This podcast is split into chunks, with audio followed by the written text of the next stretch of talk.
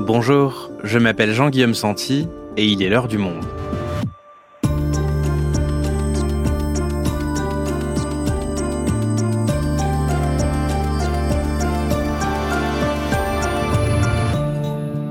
Aujourd'hui, l'alliance de la gauche est-elle fragilisée par les interventions de Jean-Luc Mélenchon dans le débat sur les retraites? En tout cas, la stratégie d'obstruction des insoumis à l'Assemblée, appuyée par leur chef, a été critiquée au sein des autres partis de la NUPS. Et au sein même de la France insoumise, les positions du chef interrogent de plus en plus. Soutien d'Adrien Quatennens, mise en cause pour violence, réorganisation très verticale de la direction du mouvement, alors qu'en juin dernier, Jean-Luc Mélenchon avait été salué pour l'ouverture de son mouvement aux autres partis de la gauche, il attire de plus en plus les critiques et resserre l'appareil de la France insoumise autour de ses plus fidèles. Cela aura-t-il un impact à moyen terme sur l'existence de la NUPS Un successeur naturel pour 2027 peut-il émerger dans un mouvement où il reste résolument incontournable? Sandrine Cassini et Abel Mestre sont journalistes au Monde, ils nous expliquent. NUPS, Mélenchon prend-il trop de place? Un épisode de Claire Leys et Esther Michon, réalisation Amandine Rebillard.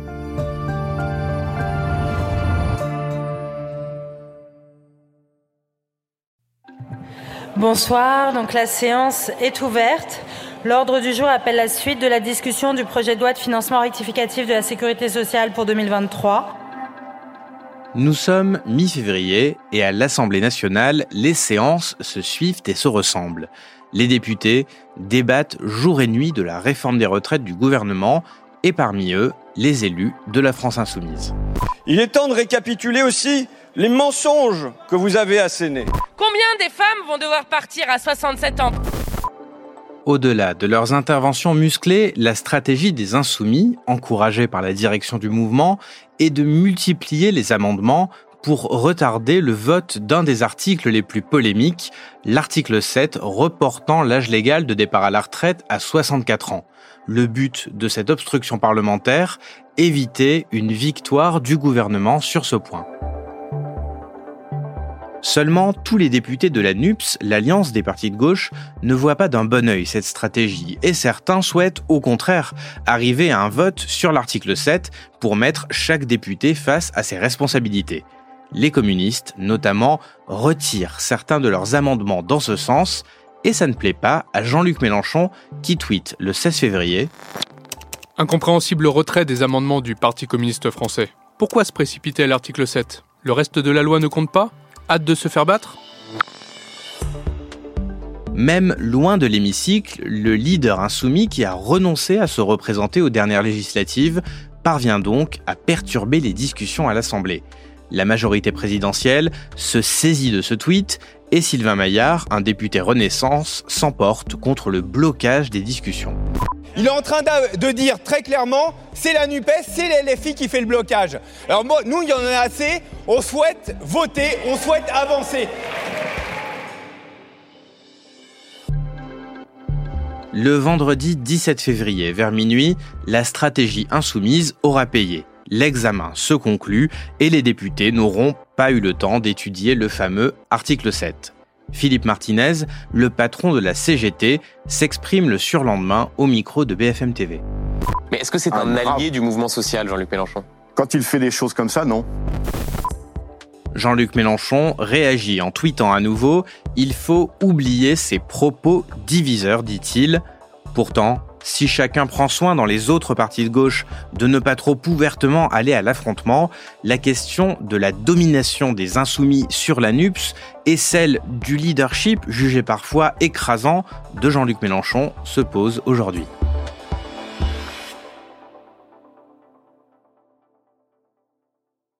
Bonjour Sandrine, bonjour Abel. Bonjour. Alors, pour commencer, restons sur cette euh, séquence bataille des retraites. Abel, le fait que Jean-Luc Mélenchon intervienne dans ce débat, fasse un meeting des émissions politiques et tweete contre ses alliés communistes alors qu'il ne siège plus à l'Assemblée, qu'est-ce que ça dit de lui? Ça montre qu'il n'a pas changé, qu'il entend toujours rester le patron de la gauche et de l'opposition, même s'il n'est plus euh, élu député à l'Assemblée, qu'il entend bien euh, dicter ses règles et donner le là à tous les partenaires de la NUPS, ce qui peut poser quand même un certain nombre de problèmes, puisque On rappelle, hein, la c'est une alliance électorale, pas un grand parti ou un groupe euh, commun. Et alors justement, les autres partis de la NUPS, comment est-ce qu'ils réagissent euh, face à cette euh, stratégie et ces interventions de Jean-Luc Mélenchon? Plutôt mal, parce que ils ont l'impression de se faire gronder par un surveillant général et que ce sont des élèves et qu'ils doivent toujours obéir, toujours se mettre dans le rang, marcher au pas, et, et ils n'ont pas envie d'être caporalisés. Et on peut citer d'autres désaccords, notamment autour de l'attitude conflictuelle des insoumis, ce qu'on a appelé la bordélisation de l'hémicycle. Mais malgré ça, pour les têtes d'affiche de la NUPS dans les autres partis, c'est pas vraiment le moment de hausser le ton contre Mélenchon. Pourquoi, Sandrine? Ils veulent pas euh, jeter le bébé avec l'eau du bain et donc, euh, alors que la réforme des retraites n'est pas terminée, qu'une grande bataille, la grande bataille continue, notamment, euh, notamment avec le 7 mars, pour l'instant, publiquement, les chefs de file, en tout cas, c'est vrai pour les chefs de file, pas pour les autres, hésitent à critiquer Jean-Luc Mélenchon, disent on verra plus tard, il y aura une grande explication de texte, mais euh, pour l'instant, c'est la bataille des retraites euh, qui prime. Oui, et d'autant que cette bataille, les députés de la NUPS la mènent ensemble et finalement, ils arrivent plutôt bien, socialistes, communistes, insoumis, à se coordonner, à travailler ensemble à l'Assemblée. Eh bien oui, la NUPS euh, au Parlement au-delà de Jean-Luc Mélenchon, parce qu'elle se fait sans lui, rappelons qu'il n'est plus euh, député à l'Assemblée, a réussi euh, à travailler ensemble. Les députés ont, de gauche euh, des différentes formations ont appris à se connaître, ont échangé sur tout un tas de textes pour essayer d'aligner les positions au quotidien. Et finalement, aucun, enfin en tout cas la plupart n'ont pas envie de casser ça. Est-ce que Jean-Luc Mélenchon a le pouvoir de casser la NUPS Pas sûr, et de caporaliser l'ensemble, on voit qu'il a du mal. Et peut-être que la base, justement, à l'Assemblée est plus forte que lui. Mais ça, c'est aujourd'hui à l'Assemblée. Si on se projette un peu, on est d'accord que ça devient quand même plus compliqué d'imaginer l'union à gauche pour les prochaines élections européennes, municipales, a fortiori présidentielles. Oui, alors c'est toute la difficulté. C'est euh, là que va-t-il se passer sur les prochaines élections? LFI pousse pour les listes uniques euh, pour toutes les prochaines élections, avec en ligne de mire 2027, euh, avec l'idée qu'il faut faire bloc contre euh, Emmanuel Macron euh, et Marine Le Pen, mais euh, les autres ne l'entendent pas de la sorte. Par exemple, Marine Tondelier, la chef de file des Verts, a déjà dit que pour les européennes, les Verts iraient seuls. En général, c'est une élection qu'il a réussi. Alors, derrière cette volonté, il y a les divergences géopolitiques avec LFI qui sont grandes, mais il y a aussi l'idée de vouloir cultiver son jardin, comme elle dit, et de pouvoir regagner un peu du terrain face à l'écrasant LFI. Donc il n'y a pas de négociation possible encore avec vos alliés NUP faut arrêter de faire les forceurs en fait. On l'a dit, on l'a redit, on l'a re-redit. Maintenant, euh, stop. On discute quand ils veulent de plein de ils choses. Vont aimer les Européennes, c'est non. C'est la dernière fois que je le dis. Je pense que maintenant c'est clair pour tout le monde. Et c'est pareil euh, pour les autres partis. Par exemple, les socialistes euh, sont très forts pour les municipales. À ce jour, il n'est pas question, en tout cas, de faire des listes communes aux législatives aux prochaines municipales de 2026.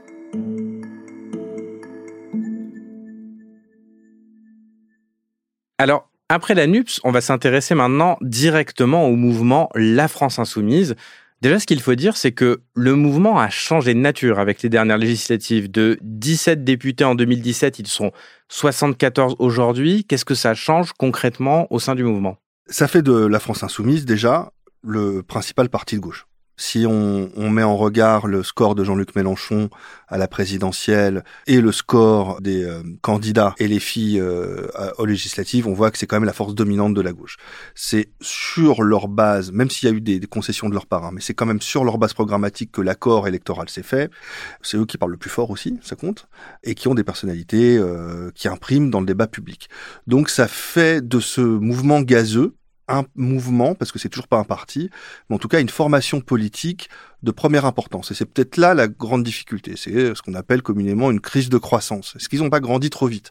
Est-ce que l'intendance suit la croissance euh, électorale du, euh, du mouvement? C'est pas sûr, parce qu'on voit qu'il y a quand même des processus de démocratie interne qui ont du mal à se mettre en place, voire qui ne sont pas mis en place, et qui suscitent des crises internes et des euh, dissensions publiques. Donc un mouvement qui s'élargit, qui change de nature, mais alors Sandrine, on ne comprend pas bien s'il souhaite rester le capitaine du bateau ou si, au contraire, il réfléchit à céder sa place. On se souvient de son discours de défaite au soir du premier tour de l'élection présidentielle, le 10 avril 2022. Alors bien sûr, les plus jeunes vont me dire, eh bien, on n'y est encore pas arrivé. C'est pas loin. Hein faites mieux. Merci. Ce soir-là, on a eu l'impression qu'il allait passer la main. Oui, à ce moment-là, il, introduit l'idée euh, qu'il vient de vivre sa dernière élection et euh, que dans cinq ans, il ne sera plus là. À la rentrée, euh, il est plus précis en accordant un entretien aux médias reporters. Moi, je, souhaite être remplacé. C'est à ce moment-là qu'émergent à LFI des ambitions portées par les uns ou, par les autres. Alors, euh, personne ne dit euh, j'aimerais euh, en 2027 remplacer Jean-Luc Mélenchon, bien sûr, mais on voit des gens dire que, bon, pourquoi pas, si on les appelait, s'il y avait la nécessité éventuellement que, bon. Donc là, c'est un peu le début d'une espèce de guerre de succession qui ne dit pas son nom, c'est beaucoup trop tôt. Et ce qu'on ne sait pas, c'est qu'en coulisses, lui-même, Jean-Luc Mélenchon, pousse les uns et les autres à quand même sortir du bois, ce qui est quand même assez cocasse. Et il pousse les uns et les autres à se dévoiler parce que on sort de l'ambiguïté qu'à ses propres dépens. Et donc ça, pour ses adversaires, euh, ça l'arrange. Puisque s'il se déclare euh, candidat, il va pouvoir dire, vous voyez, ce sont des diviseurs. Ils essayent de jouer euh, une partition personnelle. Ils jouent pas le collectif. Ils n'en ont rien à faire de la NUPS, etc. Et donc ça, paradoxalement, ça le renforcerait finalement. Oui, et ce, d'autant qu'en même temps, il reste euh, très présent, ce qui euh, dément tout à fait l'idée que lui veut partir.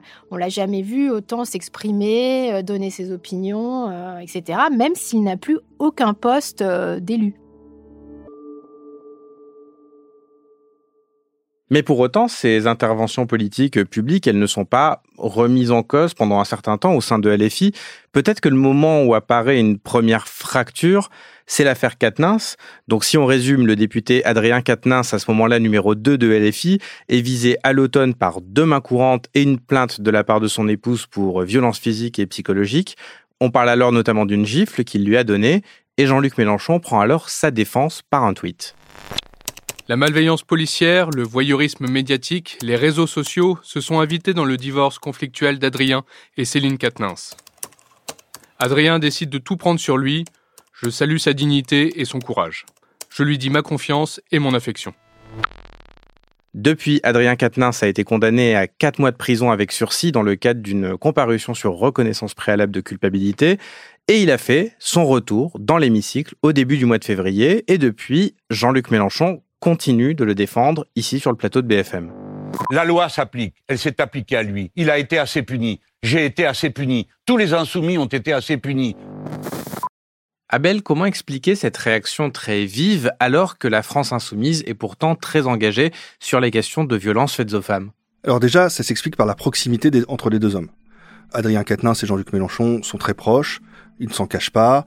Jean-Luc Mélenchon l'a mis en avant depuis très longtemps, en a fait une sorte de dauphin depuis très longtemps aussi. Et puis, il y a quelque chose d'autre pour qu'on comprenne bien sa réaction à Jean-Luc Mélenchon, c'est qu'il y a un adage dans les organisations d'extrême gauche dans lesquelles il a milité dans sa jeunesse, c'est on ne touche pas aux camarades. C'est-à-dire que euh, il y a un principe défensif où quand un camarade est critiqué par les adversaires, donc la bourgeoisie, les médias, la droite, on le défend, quoi qu'il arrive, on fait bloc, et après on règle nos affaires entre nous. Et c'est euh, vraiment quelque chose qui résume euh, tout son engagement politique. Alors ça c'est pour Jean-Luc Mélenchon, mais au sein de la France insoumise, ça fait débat. Oui, au sein de la France insoumise, ça fait débat et ça révèle sur la place publique une première fracture des insoumis. On voit là que que ce que dit la position de Jean-Luc Mélenchon euh, n'est pas partagé à 100% par le mouvement. Par exemple, même ses soutiens les plus fidèles ne vont pas monter au créneau euh, pour le soutenir, et ça c'est très nouveau euh, dans le mouvement. Il y a un communiqué qui est publié par la France insoumise pour se désolidariser de ses propos. C'est vraiment une bascule pour Jean-Luc Mélenchon, et c'est le signal que le groupe euh, a changé, que le groupe ne lui est plus à 100% dévoué. Donc cette affaire révèle une fracture et à la suite de l'affaire Quatennens, il y a donc début décembre la réorganisation du mouvement qui elle aussi fait beaucoup parler d'elle parce qu'elle écarte de la direction des grandes figures de LFI.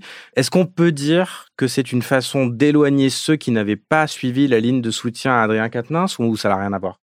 Alors cette réorganisation, elle n'est pas liée euh, à l'affaire Quatennens, ça s'est pas du tout présenté comme ça. Hein. Euh, elle est liée à euh, la croissance du mouvement, la nécessité de mettre certaines réformes en place, notamment pour plus aider les militants sur le terrain, parce que ça a grossi, parce que ces gens-là n'ont pas de moyens à leur disposition pour mener leurs actions. Donc cette nécessité est déjà dans l'air. Mais c'est vrai qu'elle arrive juste après ça et elle a comme conséquence d'écarter les principales figures du mouvement que sont Alexis Corbière, euh, Raquel Garrido, Clémentine Autain, François Ruffin ou encore Éric euh, Coquerel. Et Abel, ce qui est critiqué, c'est qu'on ne sait pas vraiment comment ça a été décidé. La démocratie interne, elle est pointée du doigt ici. Oui, elle est euh, pointée du doigt, ou alors même elle est en, en perdu de vue, quoi. C'est que on ne sait pas où elle est, puisqu'il n'y a pas de vote, il n'y a pas de, il a pas de contrôle. Euh, c'est tout ça est très flou, très obscur, très gazeux pour reprendre l'expression. Mais euh, en plus, les personnes écartées euh, cumulent les handicaps.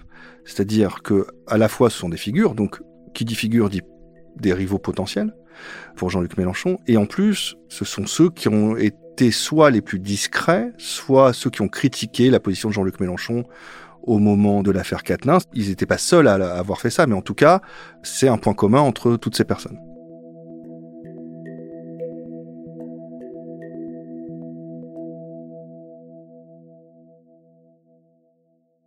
Et aujourd'hui, ces insoumis entre guillemets frondeurs, ça reste relatif, hein, euh, se réunissent et organisent un meeting en Seine-Saint-Denis sans Jean-Luc Mélenchon qui programme un meeting en face à Montpellier. Est-ce qu'on peut parler d'un schisme ah bah Oui, le, schisme, il est né, il est, pas né là, il est né au moment de, de la fracture, donc euh, au moment de la réorganisation du mouvement en décembre.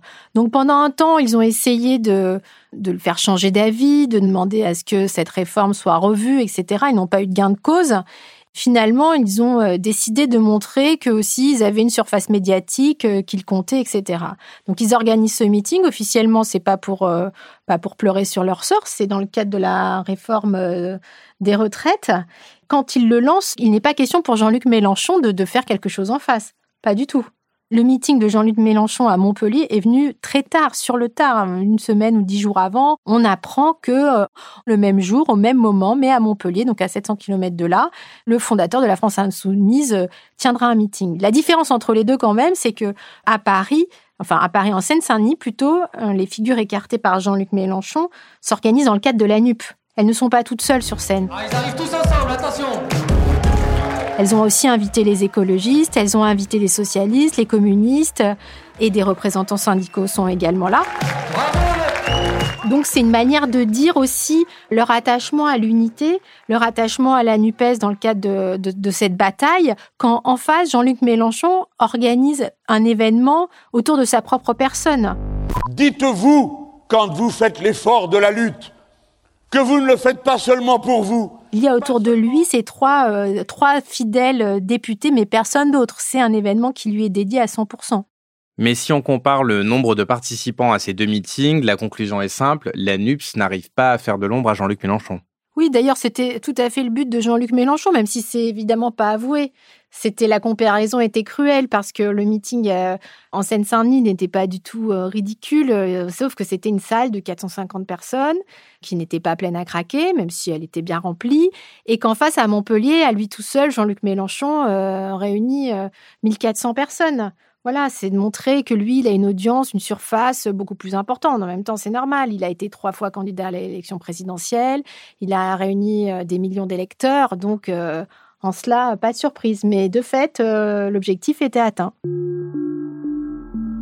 Il y a aussi un autre aspect, c'est que la politique, et notamment dans le cas de la Ve République, ça se fait avec de l'incarnation.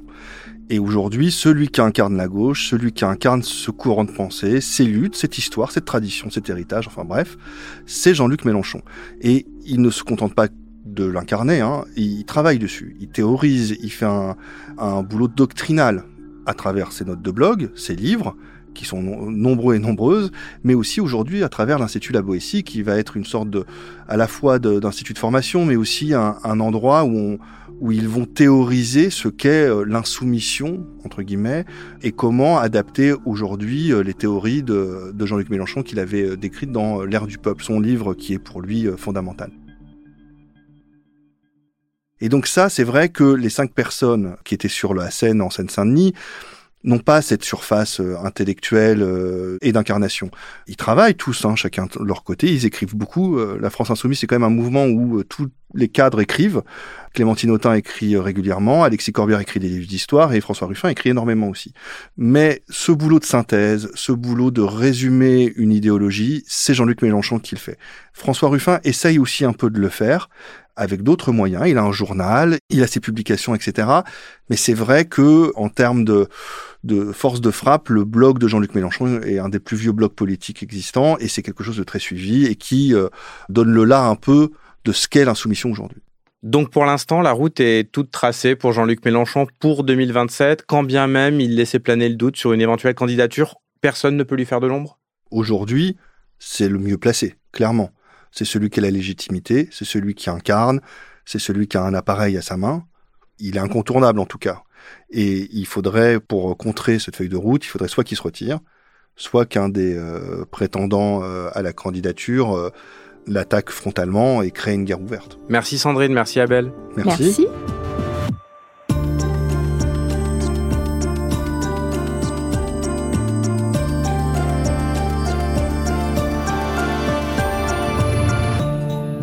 Si vous souhaitez en savoir plus, rendez-vous dans la rubrique politique en allant vous abonner sur notre site. C'est la fin de l'heure du monde, le podcast quotidien d'actualité proposé par le journal Le Monde et Spotify. Pour ne rater aucun épisode, vous pouvez vous abonner gratuitement au podcast sur Spotify ou nous retrouver chaque jour sur le site et l'application lemonde.fr. Si vous avez des remarques, suggestions ou critiques, n'hésitez pas à nous envoyer un email à l'heure du monde L'heure du monde est publiée tous les matins, du lundi au vendredi. On se retrouve donc très vite. À bientôt.